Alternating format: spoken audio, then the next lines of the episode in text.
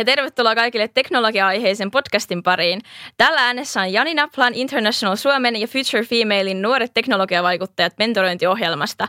Tänään päästään keskustelemaan teknologia-alan epätasa-arvon polttavista kysymyksistä. Me kaikki keskustelijat ollaan mukana Planin ja Future Femalein teknologiavaikuttajat ohjelmassa ja podin tarkoituksena olisi herättää ajatuksia ja keskustelua teknologiatasa-arvoon liittyen – Teknologia kehittyy jatkuvasti ja uusia innovaatioita satelee, mutta kuka nämä innovaatiot on keksinyt ja kenelle ne on oikein suunnattu? Näitä asioita me pohdimme tänään yhdessä teknologiavaikuttajien Heidin, Kaisan ja Mirellan kanssa. Kaisa, kerrotko vähän itsestäsi ja millä fiiliksellä olet täällä tänään? Joo, moi. Olen Kaisa tai tutummin Kais. Olen 24-vuotias, opiskelen tietojen käsittelytiedettä Itä-Suomen yliopistossa Kuopion kampuksella ja – itse asiassa on ihan tällä viikolla allekirjoittanut ekan työsopparin oma alan työpaikkaan tittelillä Junior Solution Consultant. On, no, Ei, mahtavaa. Kiitti. Ja tota, on myös tehnyt jotain pieniä freelancer-hommia sitä ennen ja tällä hetkellä on myös mukana meidän ylioppilaskunnan isyyn hallituksessa. Ja tänään on liikenteessä aika innokkaalla fiiliksellä, sillä tätä podcast-nauhoitusta on innolla oottanut jo jonkin aikaa. Joo, kiitos Kais. Moi tosiaan kaikille, mä oon Heidi, oon 24-vuotias bioinformaatioteknologian opiskelija tuolta Aalto-yliopistosta. Ja itse asiassa niin kuin Kaiskin tässä sanoi, niin mäkin sain just ekaa kertaa oman alan töitä yhdestä tutkimusryhmästä tuolta Helsingin yliopiston puolelta ja oon siitä itsekin aika haipeissa. Onnea paljon kiitos, kiitos. ja tosiaan no tänään hyvillä fiiliksillä mukana tekemässä tätä, että ihan ekaa kertaa podcast-jakson parissa tälleen puhujan roolissa, niin vähän jännittää, mutta innolla Sama juttu. Kiitos. Moikka myös täältä. Mä oon Mirella ja mä oon 20-vuotias ja mä aloitin tuossa muutamia viikkoja sitten taas näitä uusia työpaikkoja tänne. Niin tota, aloitin tuossa muutama viikko sitten Arctic Startupilla, jossa mä vastaan meidän startup- ja yhteisösuhteista – ja tota, mun mielestä tämä aihe on tosi tärkeä, mutta tästä puhutaan kuitenkin aivan liian vähän mun mielestä, joten on kyllä tosi hyvä fiilis, että päästään nyt tuomaan tätä asiaa vähän enemmän pinnalle. Totta, kyllä, juuri näin. Ja mä oon tosiaan Janina ja toimin tänään podcast-hostina. Oon 21-vuotias ja vietän tässä välivuotta ja oon kaupa-alalla töissä. Ja teknologiahan alkoi itse asiassa kiinnostaa mua enemmän ja enemmän nimenomaan tämän ohjelman kautta, joten oon tosi innoissani täällä tänään. Ja on muuten tosi mielenkiintoista huomata, että mehän ollaan kaikki tosi erilaisista taustoista ja silti kaikilla on intohimona teknologia ja siihen liittyvät kysymykset, että on todella todella mielenkiintoista päästä kuulemaan erilaisia näkemyksiä. Ja kiitos vielä esittelyistä Heidille, Kaisalle ja Mirellalle ja kuuntelijat. Tervetuloa pohtimaan meidän kanssa teknologiakehityksen tähän asti saavutuksia ja haasteita.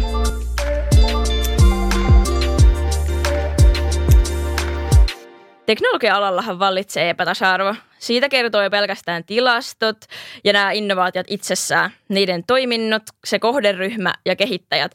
Mulle tulee mieleen esimerkki siitä, että Statin tilastojen 2021 mukaan applikaatioiden kehittäjistä vain 8 prosenttia on naisia.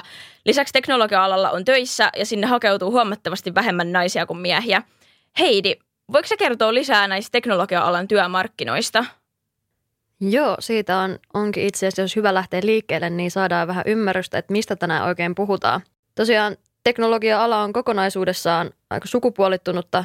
Tästä kertoo esimerkiksi toi teknologiateollisuuden palkkatilastot, joiden mukaan vuonna 2020 koko Suomen teknologiateollisuudessa työskentelevien naisten osuus oli vain reilu 22 prosenttia. Eli siis vähän reilu viidennes alalla työskentelevistä on nainen. Tekniikan alan opiskelijoista taas Statin 2016 tilastojen mukaan vain vajaa 20 prosenttia on naisia. Mutta tässäkin on alakohtaisesti tosi suurta vaihtelua. Et esimerkiksi mun opintoala, BioIT, on ollut aika naisvoittoista, tai sitten sukupuolijakauma on ollut melko tasainen.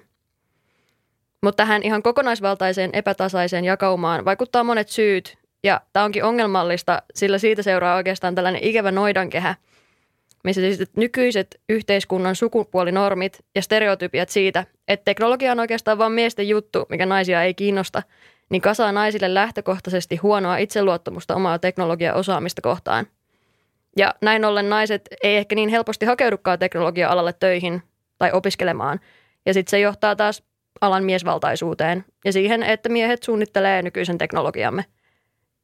Ja tällöin siitä sitten toisaalta myös ymmärrettävästikin kehittyy teknologiaa nimenomaan miehille, koska ne on sitä suunnitellut. Ja erityisesti vielä valkoihoisille miehille. Mutta tästä päästäänkin taas siihen, että diversiteetti on tosi tärkeää ja se mahdollistaa teknologian kehityksen jokaiselle ja ihan jokaisen tarpeisiin. Ja nimenomaan näitä esimerkkejä tämän diversiteetin tärkeydestä tai sen puutteesta oikeastaan tullaankin tässä podcastissa käymään tänään läpi. Ja vielä tälle omakohtaisena kokemuksena myönnettäköön, että mulla itsellänikin on ollut ongelmia uskoa mun omiin kykyihin teknillisellä alalla, ja mä oon kyseenalaistanut mun omaa osaamista. Mä oon myös pistänyt tätä kaikkea sen piikkiin, ettei mua kiinnosta, mutta oikeastaan mitä enemmän mä pääsen tähän teknologia-alan tutustumaan, niin sitä kiinnostavammalta se tuntuu mulle. Ja sitä enemmän mä haluan niin tietää ja olla oikeasti vaikuttamassa siinä myös, että vaikka tulevilla, jotka tulee samaan tilanteeseen kuin mä, että niille ei olisi sitä pelkoa siitä, että niiden tarvitsisi kyseenalaistaa itseään. Kyllä. Joo. Olen itsekin huomannut, että kyseenalaistan mun taitoja, että etenkin tuossa, kun on muutamanakin talvena tässä hakenut töitä omalta alalta, niin on huomannut epäileväni, että osaankohan mä jotain juttua tarpeeksi hyvin tai on jopa niin kuin jättänyt hakematta jonnekin sen takia, kun on kelailu, että niin kuin ei musta ehkä ole tohon työpaikkaan, mutta tässäkin se näkee, että nyt töitä sain, niin kyllä musta niin kuin on siihen ja pitäisi vaan niin kuin, ö, yrittää itteensä skarpata tuonkin asian kannalta. Joo, mä, mä ymmärrän tota ja siis mulla niinku, että joo se pätee tuohon niinku työn hakemiseen, mutta mulla, mulla myös ihan siihen, että niinku, et meikö me jollekin kurssille, missä koodataan, että mä olisin, en mä osaa. Lähtökohta on siinä, että en mä osaa, en mä pysty tähän. Mutta nyt kun mä oon niinku tehnyt sen uudestaan ja ollut se, että ei, kyllä mä nyt kykenen, että mä niinku haluan oppia tämän, niin sit se ei olekaan niin paha. Et se vaan Joo. pitää jotenkin uskoa itseensä, mutta sitten kun yhteiskunta tietyllä tavalla asettaa sulle sen ajatuksen päähän, että sä et osaa ja tämä ei ole sun juttu, niin sitten se on tosi hankalaa kyllä välillä. Joo, se on ihan totta. Ja kun vielä tota, no etenkin tietojen käsittelytieteessä se niin kun osaamiskäyrä nousee tosi silleen nopeasti, etenkin jos ei ennen opiskeluja tiedä hirveästi tietokoneesta, niin sitten siinä menee hetki, että niin kuin saa sellaisen kunnollisen ymmärryksen siitä aiheesta. Niinpä. Ja, ja just, niinku... että mitä, mitä, mitä enemmän naisia sinne alalle niin kuin saataisiin ja siellä olisi, niin sitä enemmän se niin kuin nostaisi kaikkien itsevarmuutta lähteä siihen ja uskoa itteensä niin kuin niissä töissä ja opinnoissa. Se varmasti vaikuttaisi. Joo, ehdottomasti. Ja siis niin kuin aiheeseen liittyvä tuollainen raportti, minkä Unconventional Ventures julkaisi tuossa viime marraskuussa 2021, niin siinä siis käsiteltiin äh, nimenomaan tätä sukupuolijakaumaa niin kuin startup-ekosysteemissä tai siinä skenessä. Ja tota, ne sitten totes, että startupit, joiden foundereista kaikki on naisia, niin ne nosti Pohjoismaissa vuonna 2020 vaan 0,7 prosenttia siitä kokonaisrahoituksesta. Ja sitten ne startupit, joissa oli osa naisia, osa miehiä, ne nosti 7,3 prosenttia, mutta sitten taas pelkästään mies-foundereista koostuvat startupit, ne keräs kuitenkin 92 prosenttia siitä kokonaisrahoituksesta. Eli siis periaatteessa kokonaan tai edes osittain naisista koostuvat tiimit saa huomattavasti vähemmän rahoitusta kuin pelkästään mies-foundereista koostuvat tiimit. Ja tässä ei ole myöskään tämän raportin mukaan viime vuosina tapahtunut mitään merkittävää muutosta, että nämä prosentit on ollut pitkään samat. Ja sitten tässä oli dataa siis kerätty monien eri alojen startupeista – joten periaatteessa tästä tulee kyllä mieleen semmoinen pointti, että koska naisia on tekkialalla paljon vähemmän kuin miehiä, niin naiset myös perustaa huomattavasti vähemmän näitä tekkialan startuppeja, jotka saa yleensä eniten sitä rahoitusta, etenkin jotkut fintech- ja deep tech-startupit. Mutta tietenkin taustalla on myös näitä piileviä yhteiskunnallisia rakenneongelmia ja ennakkoluuloja, eikä niitä pidä vähätellä. Kyllä. Ja tosi kiva saada tähän näkökulmaa niin kuin täältä startup-puolelta ja sitten opiskelupuolelta ja työpuolelta. Et kiitos, kiitos. Toi on kyllä tosi mielenkiintoista. Mä itse voisin tässä nostaa näkökulmaksi ton, öö, näiden tutkimusten ja raporttien ja muiden binäärisyyden nimittäin kuitenkin tota, suuri osa noista tutkimuksista ja muista on tehty silleen, että ainoat, ainoat niin kuin vaihtoehdot on osoitettu pelkästään niin kuin miehille ja naisille, mikä itsestään sitten poistaa mahdollisuuden näille ihmisille edustaa itseään ja identiteettiään. Itse vähän ihmettelen sitä, että vielä nykypäivänäkin tämä on tota, asia, joka ihmisiltä unohtuu, oli se sitten ihan tahallista tai ettei vaan tuu ajatelleeksi. Kuitenkin tota, tällaisilla asioilla tuppaa olemaan seurauksia etenkin niille ihmisille, jotka kuuluu tällaisiin marginaalisiin identiteetteihin. Sen takia yleensä sitten porukka ajattelee, että esimerkiksi vaikka jotain sukupuolisia ei olisi tällä alalla ollenkaan, koska niitä ei näy näissä tilastoissa, niin se on kyllä tosi harmillista. Joo, siis Joo. ehdottomasti. Ja jos niin kuin toi kerätty data jää tuollaiseksi vajaaksi ja yksitoikkoiseksi, niin se niin kuin, tai, tai niitä palveluita ja tuotteita on myöskin vaikeampi edes kehittää laajemmalle yleisölle ja ottaa huomioon näitä erilaisia tarpeita, jos se data ei ole riittävän monipuolista. Ja meidän niin kuin ehdottomasti pitää just niin kuin vaan kannustaa lisää näitä vaihtoehtoja. Ja no kyllähän ne nyt on viime vuosina niin kuin lisääntynytkin, mutta ehdottomasti parantamisen varaa riittää. Kyllä. Kyllä, kyllä. Ja niin, sen lisäksi myös sitten tota, muistan, että jos, jossain vaiheessa mun opiskelu ja joku tyyliin, olisikohan joku lehtori ollut tai joku tällainen niin kuin, tai mahdollisesti tuutori tai joku tällainen kuitenkin tyyppi, joka toimii tuolla yliopistomaailmassa, että tota, tuolla kuitenkin valmistuu huomattavan iso osa naisia tohtoriksi, joka oli mun mielestä tosi mielenkiintoista, että no tässä viime viikolla taisin just sen seinän ohi kävellä, eli siellä on sellainen seinä, jossa on kuvat Kuopiossa tietojen käsittelytieteestä tohtoriksi valmistuneista. Opiskelujen alossa, kun mäkin aloitin, niin olisikohan meitä 60 ehkä joku kymmenen ollut naisia. niin tota, mielenkiintoista, että se kuitenkin tuossa vaiheessa sitten kääntyy toisinpäin, vaikka sitten ehkä siellä yritysmaailmassa niitä tota, foundereita ei ole niin paljon. Totta. Joo, siis Joo. kyllä. Ja siis Suomessa muutenkin naisten jatkokouluttautumisprosentti on paljon korkeampi kuin miesten, mutta tota, kuitenkin sitten näissä teknillisissä korkeakouluissa niin miesopiskelijoita on keskimääräisesti paljon enemmän kuin naisia. Et muissa tai muiden alojen kouluissa niin se on täysin päinvastainen se luku. Joo. Niin se on mielenkiintoista pohtia, että mihin se osaaminen sitten niin kuin menee. Mm. Niinpä. Totta. Hei, hyviä pointteja tähän alkuun ja näistä on hyvä lähteä eteenpäin. Ja voitaisiin alkaa käsitellä tätä asiaa pikkasen laajemmin. Ja lähdetään siitä liikkeelle, että minkälaisia konkreettisia tasa-arvo-ongelmia tähän teknologia-alaan liittyy ja mitenköhän niitä voitaisiin mahdollisesti ratkoa. Aloitetaan tästä ihan yksinkertaisella ja todennäköisesti jokaista meistäkin koskettavasta aiheesta, nimittäin älypuhelimista – Niissä piilee useitakin ongelmakohtia, joihin perehdytään itse asiassa kaikkiin kohta myös tarkemmin, mutta aloitetaan pohtimalla ihan ensimmäisen aihetta, puhelinten koko. No siis puhelinten koon historiahan itsessään on jo mielenkiintoinen, sillä ensi alkuunhan puhelimet oli vaan isoja kapuloita, mitä oli tosi vaikea edes käsitelläkään varmaan. Ja niistä haluttiinkin sitten siirtyä pienempään ja näppärämpään kokoon et joskus 2000-luvun alussa varmaan meilläkin, ainakin mäkin omistin niitä semmoisia tosi pieniä ja aika sulosiakin simpukkapuhelimia, jotka mahtuu helposti myös pieneenkin käteen. Mutta nykyisin on taas sitten palattu isoihin laitteisiin ja niiden näyttöjen halkaisijakoot läheneekin jo 18 senttimetriä. Että mitä isompi, niin sitä parempi. Että niinku ollaan menty täysin päinvastaiseen suuntaan taas. Ja sitten kun verrataan tuota niin kuin nykyistä jo 18 senttiin menevää halkaisijakokoa, niin sehän on noin 10 senttiä enemmän suhteutettuna niihin simpukkapuhelimen näyttöihin. Mikä niin on siis, niin kuin mieletön kasvu. Niin siis joo, ehdottomasti, jos mun pitäisi alkaa käyttää nyt semmoisia pieniä kännyköitä, mitä siihen aikaan oli, niin vaihto tuntuisi kyllä melkein mahdottomalta, että jopa jo nytten, jos mä ottaisin mun vanhan vähän pienemmän kännykän käteen, niin sekin tuntuu jo aivan minimaaliselta, että, että sen muutoksen kyllä huomaa. Mutta miten teillä sitten, mitä puhelimia teillä on käytössä ja miten se sille istuu teidän käteen?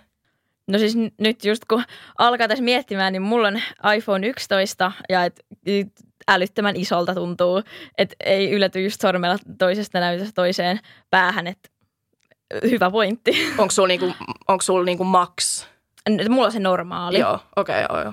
Joo, mullakin on tollanen, siis toi on Samsungin puhelin, en tarkkaa tota, ö, sitä sen nimeä muista, oiskohan toi A51 ykkönen tyyliin.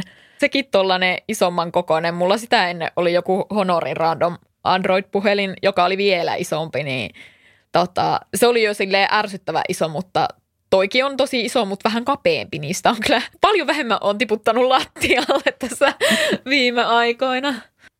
Joo, teillä on näköjään tuommoiset isommat puhelimet käytössä. Mulla on niinku just esimerkiksi, halusin nimenomaan iPhone 12 minin, tai ei välttämättä just se 12, se nyt oli vaan just, että siinä on ehkä sit paremmat setit jo, että kameran laatu ainakin oli jo parantunut siitä, mutta että nimenomaan se mini, koska mä halusin, että se on käytännöllinen sen koko luokan perusteella niin kuin mulle. Että mä just nimenomaan, niin kuin Janinakin mainitsi, että yletyn mun sormilla vaikka tuonne näytön Joo. toiselle puolelle, että mun ei tarvi pitää kaksin käsin tästä kiinni. Joo. Ja se niin kuin helpottaa elämää. Mutta sitten toki just, että tässä kaikissa pienissä puhelimissa ei ole niitä kaikkien isompien puhelimien ominaisuuksia. Että sinänsä toki osittaisena tekijänä tässä voi olla varmaan, että suurempi koko mahdollistaa jotain parempia ominaisuuksia tai enemmän näitä kameroita tai vastaavaa. Mutta joka tapauksessa tässäkin päädytään sitten herkästi epätasa-arvoiseen asemaan siinä mielessä, että jos nimenomaan pienemmässä puhelimessa on niinku huonommat ominaisuudet, niin jääkö tällaiset pienikätiset sitten ilman uusinta ja parhainta teknologiaa? Niinpä, Et lähtökohtaisesti niinpä. tuntuu todella turhauttavalta myös valita käytettävyyden tai hyvien ominaisuuksien väliltä. Niinpä. Ja jotenkin tuntuu, että, että nykyään kuitenkin ne isot puhelimet on niin kuin tosi suosittuja, niin ehkä sitten siinä on silleen, että kaikki paukut laitetaan niihin isoihin puhelimiin just toiminnot ja tälleen, että sitten kun suurin osa ostaa niitä, mutta sitten siinä samalla niin kuin kärsii se, että kun se pieni puhelin olisi paljon käytännöllisempi. Niin, eikä sinänsä, että tämä ei olisi niinku pieni. Niinpä Mut ei. Niinku, tai nykymaailmassa tämä iPhone 12 niin, mini niin. on pieni, vaikka ei tähän edes ole pieni. Ei, ei. Mä vaihtaisin nyt tohon, jos voisin. Jos miettii sitäkin, että vaihettaisiin niihin pieniin simpukkapuhelimiin, niin toihan niinku muuttaisi ihan kaiken tyyliin niin kuin, ä, appien kehityksestä Kyllä. johonkin webdesigniin, niin, niin kuin säännöt menis ihan eri lailla sen jälkeen. Joo, siis ehdottomasti. Siis mulla on itsellä niin kuin, äh, kans iPhone, mulla on, mulla on 12 Pro Max ja siis, no mulla itsellä oli silleen, että mä halusin just niinku, niinku mahdollisimman ison Joo. ja näin, että vaikka mä, kyllä mä niinku strugglaan just sen kanssa, että, että mun pitää niinku, no kyllä mä oon niinku oppinut, tietysti siirtää niinku mm. mun kättä tälleen hienosti, mä pidän nyt just kännykkää kädessä ja yritän täällä demonstroida, mutta tota, joo, että et kyllä tämä niinku pitää aika hyvin kurkottaa, mutta en mä tiedä, ehkä mulla on vaan aika pitkät sormet. Mä oon kuitenkin piano mm, soittanut koko elämäni, niin siinä varmaan ne on venynyt, mutta... Musta tuntuu, että mulla itsellä aina niinku, toi kurkotusliike on niinku se, että silloin se puhelin sitten tippuu. Niin, että on niin. Niinku... mutta se on, tiedätkö, niinku vaatii vaan silleen skillsia niin. silleen, että sit pikkuhiljaa saa hallitsee niitä pieniä pieniäkin käsilihaksia silleen. Niin okei, okay, onko tämä seuraava evoluution aste, että nyt meidän niinku on, käsit on. Ei, niinku muuttuu ihan totaalisesti. Siis, joo, siis kyllähän tuosta on ollut tuosta on ollut jotain juttuja. No ei siis, sehän on... niin se on siis, se pikkurilli niin se on, siis oli se, se pikkurilli juttu, mutta sehän on oikeasti niin, niin, se se, niin eihän se oikeasti liity siihen. Mutta mä mm. muistan, että joskus oli niin jotain oli. juttua siitä. Joo. Oli. Mä itse asiassa vähän aikaa sitten katoin, että minkä kokoinen mun käsi on. On siis ostaa itselleni pelihiirtä. Ja nehän on niinku suurimmalta osin suosit, suunniteltu miehille, koska miehet eniten pelaa pelejä. Ja tuli siihen tulokseen, että mun käsi on itse asiassa M-kokoinen. No, Joten no niin. tota, mä kuulun kuulun tähän osaan ihmisiä, jolla on miehen kokoinen käsi, joten sitten olettaisi, että niinku puhelimetkin sopii mulle paremmin, mutta en kyllä tiedä. Silti se kyllä aina välillä lattialle lentää, että onko sitten kömpelyyttä vai liittyykö käden kokoon. joka ei näihin puhelimiin tulee sitten seuraavaksi koko opas, että sä voit oman käden koon mukaan ostaa sen puhelimen. Mutta. No pitää tulla seuraavaksi. Sitä odotellessa. Ensi vuonna sitten. Niinpä. Iiriä varten ainakin löytyi hyvä sivusto, kun vähän no niin. googlaili. Niin no se on jo alku. Odotellaan sitten sitä, että voi katsoa mm. netistä käden koon perusteella, että mikä on sitten se hyvä puhelinvaihtoehto. Okei, okay, mutta nyt voitaisiin taas palata itse asiassa tuota, noiden kännyköiden maailmaan ja mennäänkin tuohon appien puolelle. Itse asiassa tuossa alussahan tulikin Janina mainittua, että vain 8 prosenttia applikaatioiden kehittäjistä on naisia. Ja onkin tämä tämmöinen esimerkki, missä sen pystyy huomaamaan tosi konkreettisesti, kun vuonna 2014 Apple julkaisi tuon uuden terveyssovelluksen, niin siinä tuli ongelmia vastaan. Mutta se sovellushan on oikeastaan siis mekokätevä. Et se mittaa muun muassa päivän askemäärää, arvioi sun kuulokkeiden äänitasoa. Sen avulla voi jopa seuraa kaikkien tarvitsemien ravintoaineiden saantia, esimerkiksi seleenin, mutta kuka seuraa seleenin ravintosaantia, sitten kysynpähän vaan.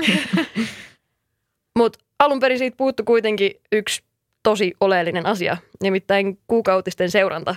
Tämä on ehkä teille tuttu aihe, mutta noin kuitenkin puolella maailman väestöstä on kuukautiset, eli siis tosi oleellinen terveystilastointi jäi uupumaan.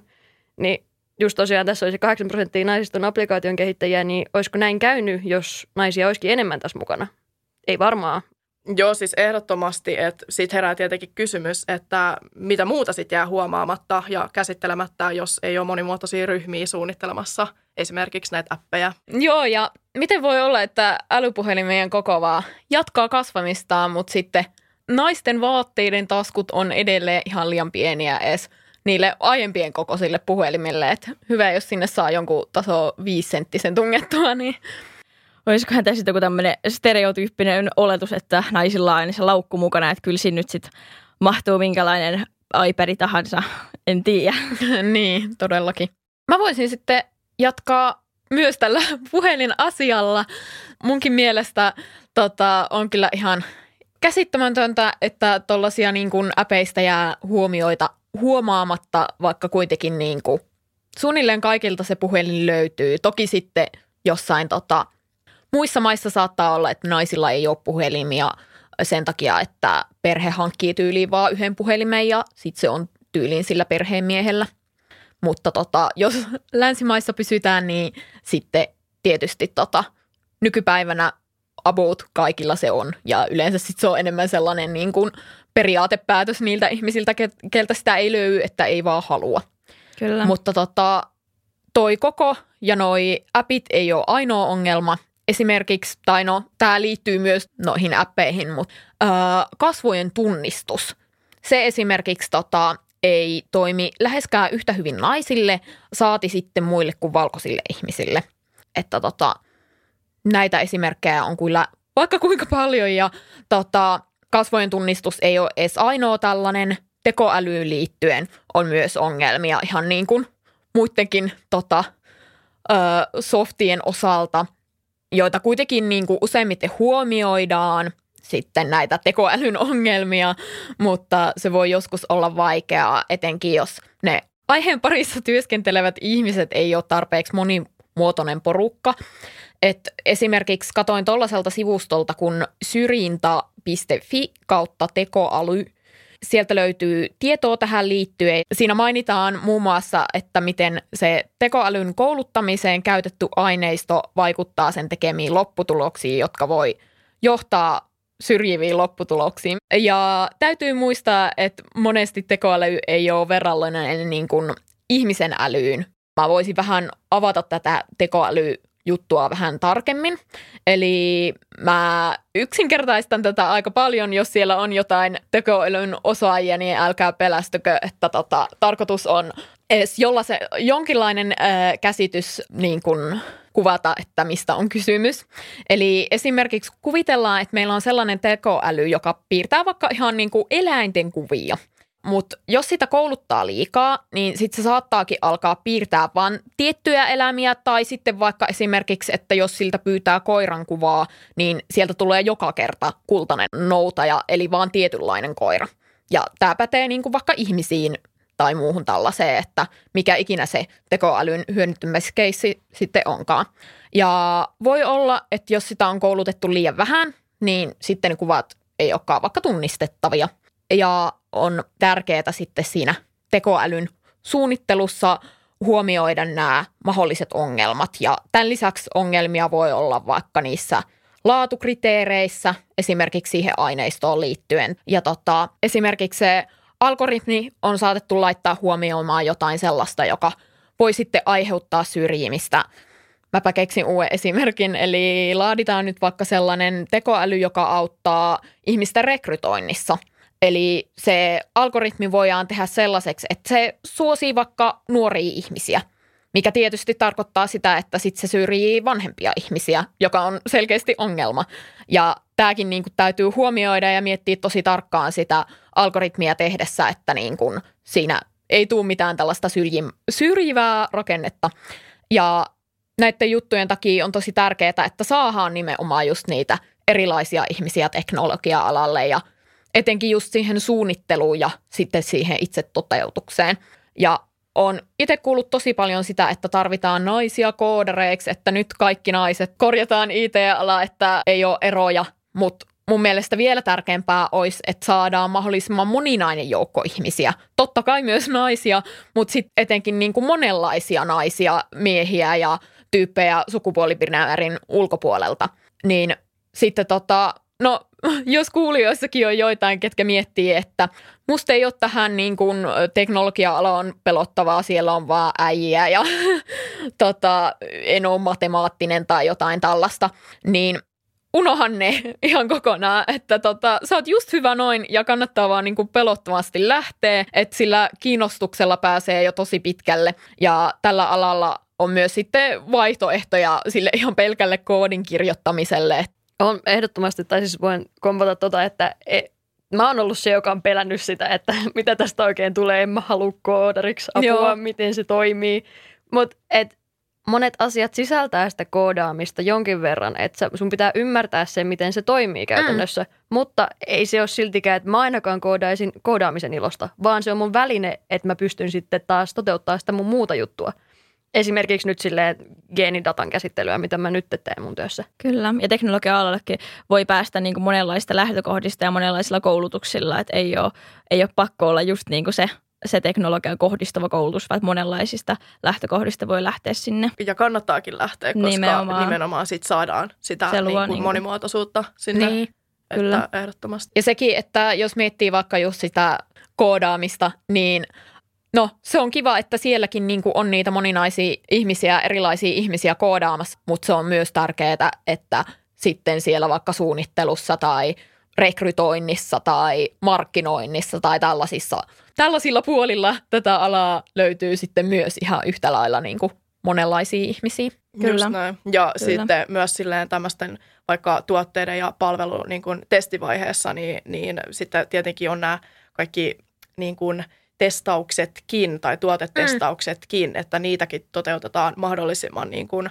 laajalla ja monipuolisella yleisöllä. Mutta esimerkiksi hauska niin kuin aiheeseen liittyvä ta, juttu oli tuossa yhdessä HBO-sarjassa kuin Silicon Valley, mikä kertoo nimenomaan Aa, just... se on tosi hyvä. ja, ja se, se, on ihan loistava. Niin tota, se kertoo nimenomaan just siis se sarja niin kuin tämmöisestä startup-skenessä tuolla Silicon Valleyssä. Ja um, siinä sitten on tämmöinen yksi, yksi startuppi, tekki-startuppi, ja sitten kun ne, niillä on niin kuin aika launchata se niiden niin kuin tuote tai palvelu, niin ne on unohtanut täysin niin kuin testata sitä tavallisten ihmisten keskuudessa. Joo. Ja ne testas ainoa, tai ainoat ihmiset, ketkä sitä testas, oli nimenomaan niin kuin ammatti, vaikka koodareita tai, tai niin kuin, niin kuin teknologia-alan ammattilaisia. Niin sitten kun se launchattiin, niin kukaan ei osannut käyttää sitä. No se ratkaistiin silleen, että sitten tämän, startupin CEO meni suunnilleen kädestä pitäen opettaa kaikille näille tavallisille ihmisille, miten se, sitä käytettiin. Ja sitten se olikin sika hyvä tuote ja kaikki oli että jes, on ihan sika hyvä.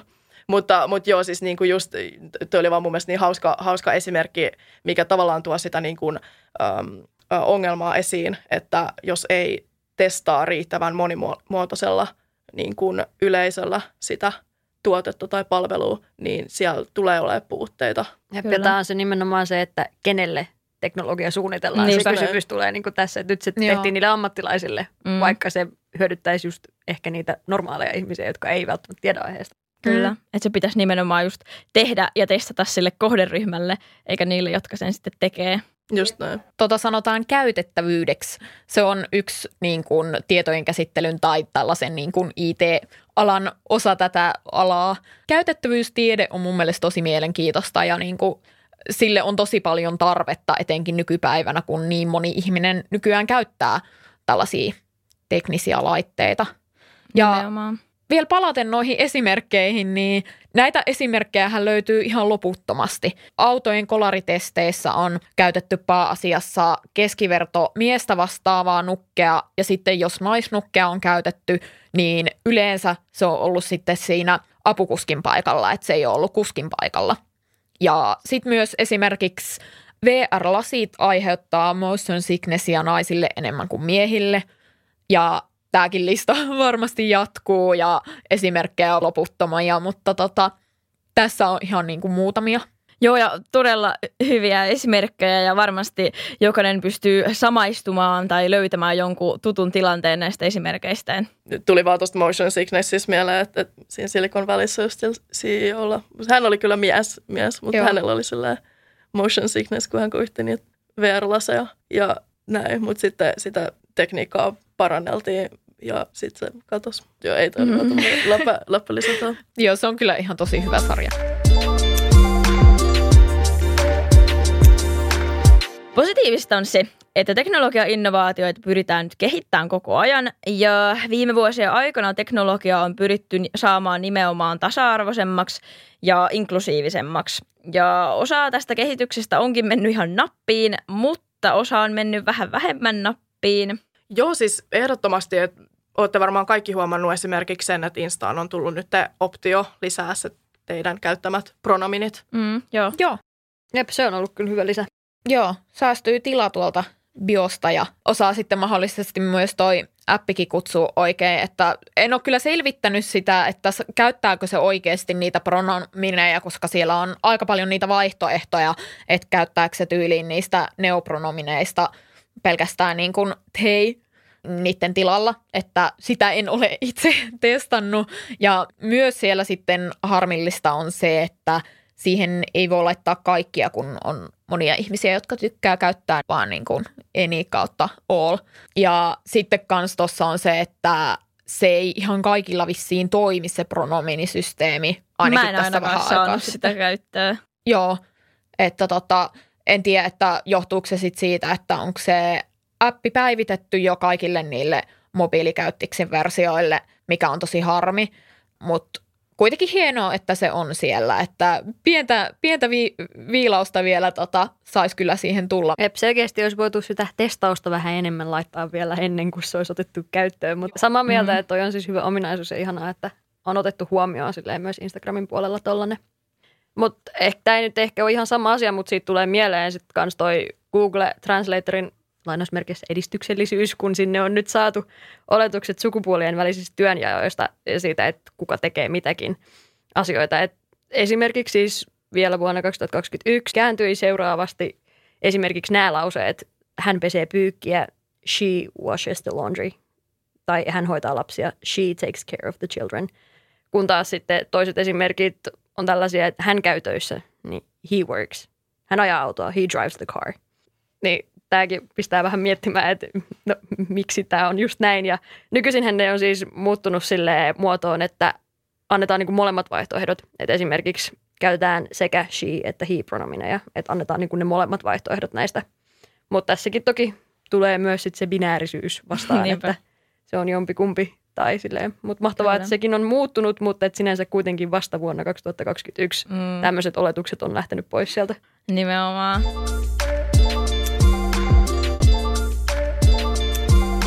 Jep, joo. Mulla on myös yksi mielenkiintoinen huomio tasa-arvoa ja IT-alaan liittyen. Tämä liittyy sukkiin. Lähestyn siis tätä asiaa vähän tälleen meemeillen, mutta ootteko aiemmin kuullut ohjelmointisukista ja tiedättekö mahdollisesti, mille ne näyttää ja ketkä niitä pitää? Musta tuntuu, että mä oon kuullut ton, mutta mä en niinku osaa yhdistää sitä oikeastaan mihinkään. Mulla ei ole niinku mitään kärryä, mistä sä puhut. Ei kanssa. Okei, okay, okei. Okay. No siis tällainen sivusto kuin knowyourmeme.com, ää, niin sen mukaan kyseessä on tietynlaiset polveen asti tai ylemmäksi ää, yltävät sukat, jotka on tullut tunnetuksi siitä, että niitä käyttää usein trans- ja muun ihmiset sekä ristiinpukeutujat – jotka ohjelmoi työkseen tai sitten ihan harrastuksena. Useimmiten nämä sukat on horisontaalisesti raidalliset ja pastellin sävyiset tai LGBTQ plus yhteisöön liittyvillä väreillä. Ja tämä troppi johti samankaltaisten vitsien suosion kasvuun, kuten vaikka ristiinpukeutumalla ohjelmoidessa kooda- koodaustaidot kasvaa tai muihin tällaisiin vastaaviin. Ja Tämän otin tähän pointtina siksi, että olen huomannut, että tällaista samantyyppistä queer-kulttuuria on koodaamisen ympärillä. Ja mun mielestä on tosi mielenkiintoista, kun kuitenkin kyseessä on aika sellainen valkoinen cis-heteromies valtainen ala. Ja Siis siis tarkoittaa sitä, että identifioidut siihen sukupuoleen, johon sut on syntymässä määritelty. Mutta siis löysin Redditistä tällaisen keskustelun, aloituksen ö, tällaiselta R kautta transgender kanavalta. jossa tämä Redditin käyttäjä pohti, että onko kukaan muu huomannut, että tietokoneiden ja teknisten asioiden parissa työskentelee paljon transihmisiä, etenkin transnaisia. Siinä oli listattu sitten tota Wikipediaan linkkejä tällaisista ihmisistä. Ja sitten itse vaan pohdin, että aika silleen niin kuin mielenkiintoista, että tällaista niin kuin aika vahvaakin queer-kulttuuria löytyy tältä alalta. Ja niin kuten tuossa aikaisemmin oli sanottua, että naiset monesti epäilee itseään alalle lähtiessä, niin sit miten niin kuin kuitenkin sitten muut vähemmistöt ja etenkin niin kuin transnaiset, jotka kuitenkin on silleen haavoittuvaisemmassa asemassa kuin siis naiset, niin niitä kuitenkin sitten on huomattava määrä alalla. Mutta Oletteko te huomannut mitään tällaisia vastaavia juttuja tota, opiskelujen tai töiden ö, osalta, että on tällaisia jotain niin kuin, positiivisia huomioita niin kuin noiden ongelmien lisäksi? Joo, itse asiassa mulla tulee mieleen semmoinen juttu tähän tätä startup-näkökulmaa taas, että, että meidän toimisto on tuolla Marjanolla ykkösellä ja Marja on siis tämmöinen tosi tunnettu uh, startup-kampus täällä mm, tuolla, tuolla Helsingissä. Ja siis tällähän hetkellä sinne koko ajan tulee entistä enemmän startuppeja, missä on muun muassa naisperustajia tai sitten ainakin naistyöntekijöitä ja tosi monet näistä, näistä startupeista on nimenomaan tekkialalla, että etenkin niin kuin siellä sitä huomaa kyllä, että, että lisääntyy ehdottomasti naisten määrä. Joo, muutos on näkyvissä jo. Ehdottomasti. Mäkin aloitin siellä kuukausi sitten, niin yksi lisää. Joo, kyllä, kyllä. Aluevaltaus vaan Juuri tulille. Näin. Just näin. Joo, tänään saatiin mielenkiintoista keskustelua teknologia-alan tasa-arvotilanteesta ja näistä saavutuksista ja kehityskohteista. Ja tästä onkin sitten tosi tosi antoisaa jäädä pohtimaan uusia heränneitä kysymyksiä. Ja hei, tähän loppuu vielä ajatuksia teknologiaprojektista ja sitten vähän vinkkejä kirjoihin ja sarjoihin tähän aiheeseen liittyen. Jees, kiitos Janina ja tosiaan muutkin keskustelijat. Onpa ollut mukava olla tässä projektissa mukana teidän kanssa. Tota, näihin teknologia-alan tasa-arvon kysymyksiin mä oon pikkuhiljaa itse herännyt näiden mun teknillisten yliopisto-opintojen aikana ja aihealue tuntuu koko ajan relevantimmalta ottaakin keskustelun alle. Ja tämä podcast-jakso nyt tuntuukin silleen melko luontevalta tavat lähestyä tätä asiaa. Ja sitten erityisesti on just siistiä, että päästä tosi erilaisten tyyppien kanssa, eri taustoista olevien tyyppien kanssa tekemään tätä. Sitten mitä noihin vinkkeihin taas tulee, niin parhaillaan mä luen Caroline Criado Perezin kirjaa Invisible Women, jota todellakin voin suositella jokaiselle. Se kirja pistää useaan kertaan kyseenalaistaan näitä nykyisiä yhteiskunnan normeja, naisten asemaa maailmassa ja miettimään yleisesti, että miten maailma on, maailman on annettu kehittyä tähän suuntaan. Ja välillä se oikeastaan suututtaa ihan kerrassaan. Kannattaa lukea, niin sitten ymmärrätte. Mutta sitten Netflixin puolella taas dokkarisuosituksena on toi Coded Bias. Siinä käsitellään juurikin tätä tässä podissa puhuttua tekoälyn epätasa-arvon maailmaa melko laajasti ja siinä tuodaan esiin sit millaisia utopistisenkin tuntuisia kasvojen tunnistusmenetelmiä esimerkiksi käytetään arkipäiväisesti jo Kiinassa. Dokkari herättää ajattelee, miten nykypäivän ja itse asiassa lähimenneisyydенkin epätasa-arvo ja rasismi tulee mahdollisesti seuraamaan meitä myös tulevaisuudessakin tekoälyn myötä. Joo, nämä ehdottomasti lukuun ja kuunteluun. Joo, ja kiitti kaikille keskustelijoille munkin puolesta ja myös ihan koko meidän podiryhmälle. Tästä aiheesta voisi kyllä jutella ja jatkaa pohtimista vaikka kuinka paljon lisää. Heidiltä tulikin tosi hyviä suosituksia. Mäkin voisin pari vinkkiä antaa, ne ei suoraan niin kuin ole tähän teknologian tasa-arvoon liittyen, mutta tota, tällainen podcast kuin Herrasmies Hakkerit, tietoturva on tosi tärkeää ja normaali ihminen ei tiedä siitä kovin paljon, niin se on sellainen helppo kuunneltava, niin kannattaa ottaa kuunteluun, jos teknologia-ala kiinnostaa. Ja sitten toinen on toi kroonisesti ärhäkkä, yksi mun suosikkipodcasteja sekin. Siinä on sitten enemmän tällaista niin kuin, ö, feminismiin liittyviä aiheita, mitä he käsittelee. Niin tuolla aikaisemmin mainittiin se Silicon väleisarja, niin se kyllä kannattaa katsoa, että Joo, Mun pitää on- ottaa kat... Mä en oo, mä Joo. ehkä kuulu joskus, mutta ei kyllä, mutta tämän jälkeen ehdottomasti katson. Joo, se on kyllä sama. tosi hauska. HBOsta löytyy, suosittelen sitä. Tota, hei, kiitti oikeasti munkin puolesta. Ilo on ollut mun puolella täällä ja ihan huikeata keskustelua ollut ja, ja kuten jo ihan alussakin totesin, niin tärkeistä asioista puhutaan, puhutaan ja toivottavasti tämä herättää myös keskustelua tämän huoneen ulkopuolella. Kyllä. Mutta tota, munkin puolelta tulee vielä yksi tämmöinen vinkki, semmoinen podcast kuin Your Undivided Attention, joka löytyy siis ihan esimerkiksi Spotifysta. Ja tota, siellä käsitellään aika, aika hyvin tällaisia niin kuin teknologia-alan niin kuin epäkohtia. Ei vain tasa-arvokysymyksiä, vaan niin kuin kaiken näköisiä epäkohtia. Et tota, se olisi semmoinen aika, aika mun mielestä aiheeseen liittyvä ja todella suosittu, todella laadukas podcast, että suosittelen kyllä sitä kaikille. Hei, kiitos paljon näistä vinkkeistä meidän puhujille. Ja jos kiinnostuit enemmän tästä aiheesta, niin ehdottomasti lukemaan ja katsomaan näitä. Ja kiitokset paljon meidän keskustelijoille ja kuuntelijoille ja kiitos paljon Plan International Suomelle ja Future Femaleille tästä tilaisuudesta.